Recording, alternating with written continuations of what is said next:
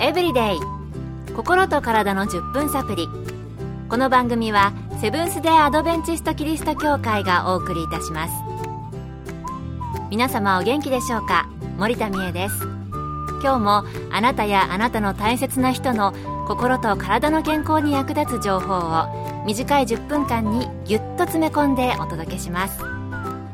なおこの番組は健康情報番組で医師のアドバイスや治療に変わるものではなくすでに投薬を受けている方病院に通われている方はかかりつけの医師の指導のもとこの番組の情報も参考になさってください。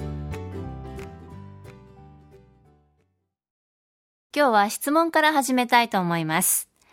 胃がんのために胃を部分切除した60代の女性の質問です。手術してから体の調子は比較的いいのですが、手術をして胃を部分的に切除したので、特に何か気をつけた方がいいことはあるのでしょうか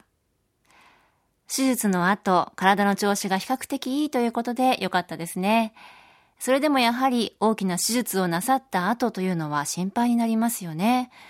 今回はこの質問について、消化器外科の専門医師に聞いてみました。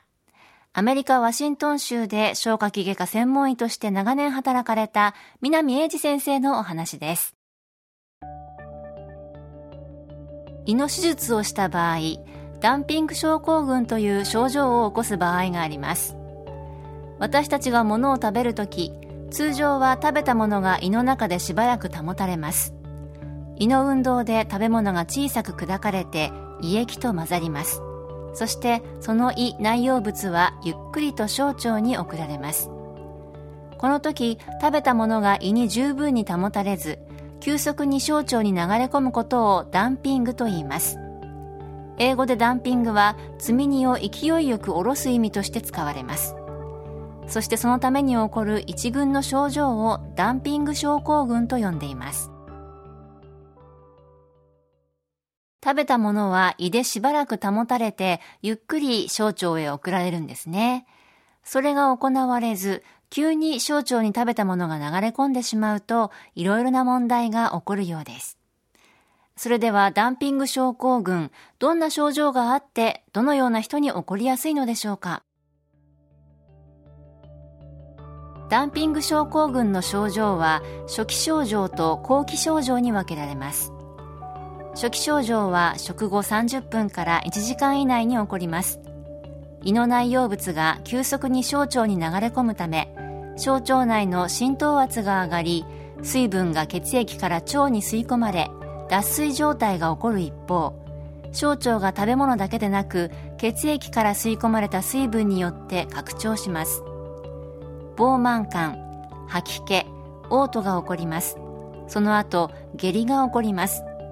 急性脱水状態のためめまい頻脈発汗肌の好調疲労感なども見られます。後期症状は食後1時間から3時間の間に起こります。これは小腸から糖分が急速に吸収されるため血糖が急激に上昇しその反応として膵臓から必要以上に多量のインシュリンが分泌されます。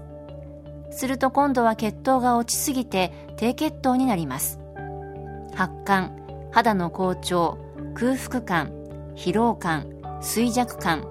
めまい錯乱気絶頻脈などが起こります。胃を部分的にあるいは胃全体を切除した人や体重減量のために胃のバイパス手術を受けた人にも起こります。胃を完全切除した場合胃の中に食べ物を一時的に貯めておく容量がないことは明らかですが胃を部分的に切除した場合でも容量は十分にあるのに胃の調整された運動がないためにダンピングが起こることがあります。食後の初期症状と後期の症状では症状が少し違うようでしたね。胃の切除や胃のバイパス手術を受けた人がなりやすいということでした。健康エブリデイ。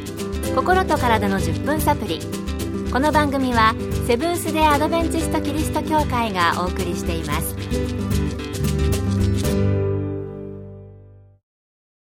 今日は胃の一部を切除した手術を受けた方の質問から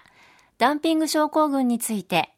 アメリカ・ワシントン州の消化器外科専門医師、南英二先生にお聞きしたお話をお送りしています。それでは、ダンピング症候群が起こった場合、どのように対処すればよいのでしょうか？そして、特別な治療が必要なのでしょうか？ダンピング症候群は術後間もなく始まります。時間が経過するにつれて症状は軽くなるのが通常です。食べる量を控えて1日4回から6回くらいゆっくりと噛んで食べるようにしましょうそして糖分の高い食べ物を控えましょう。特に砂糖などの生成された糖分は禁物です。食感に水分を十分にとり食事中には水分を避けてください。乳製品やアルコールは症状を悪化させます。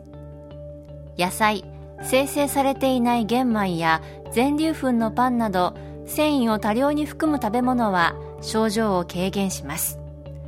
稀に症状がひどく時間の経過とともに改善しない場合小腸の一部を切り取って胃や食道に反前動方向につなぐ手術が行われます。ほとんどは時間とともに軽くなるようですね。また食事でも症状を軽減させることができるということでした。それではダンピング症候群予防法はあるのでしょうか？ダンピング症候群は胃を部分的に切除したり胃全体を切除した後に起こるものなので一番の予防はこのような手術が必要にならないようにすることです。医薬療法の進歩によって海洋などで胃を部分的に切除することはほとんどなくなりました。胃の切除などの手術をしなくてもいいように気をつけることが大切ということでした。術後の人はダンピング症候群を起こさないように1回に食べる量を控えめにして回数を分けてゆっくり噛んで食べると良いようです最初のご質問の60代の女性の方は、体調は良好ということでしたので、このダンピング症候群起こされていないかもしれませんね。今の生活習慣を維持された上で、今日お話にあったいくつかの注意点に気をつけて、今後もお元気でお過ごしください。今日の健康エブリデイいかがでしたか？ここで神奈川県の藤沢キリスト教会があなたに送る健康セミナーのお知らせです。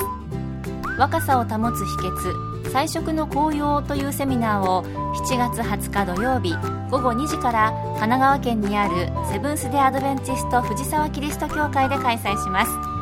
講師は東京衛生病院健康教育科課長で栄養学博士。この番組でもおなじみの中本恵子先生。入場は無料です。詳しくは藤沢協会健康セミナー藤沢協会健康セミナーで検索。また藤沢以外でも各地の教会で健康セミナーが開催されます。どうぞ番組ブログをご覧ください。健康エブリデイ心と体の10分サプリ。この番組はセブンス・デ・アドベンチスト・キリスト教会がお送りいたしました。それではまた。皆さん Have a nice day!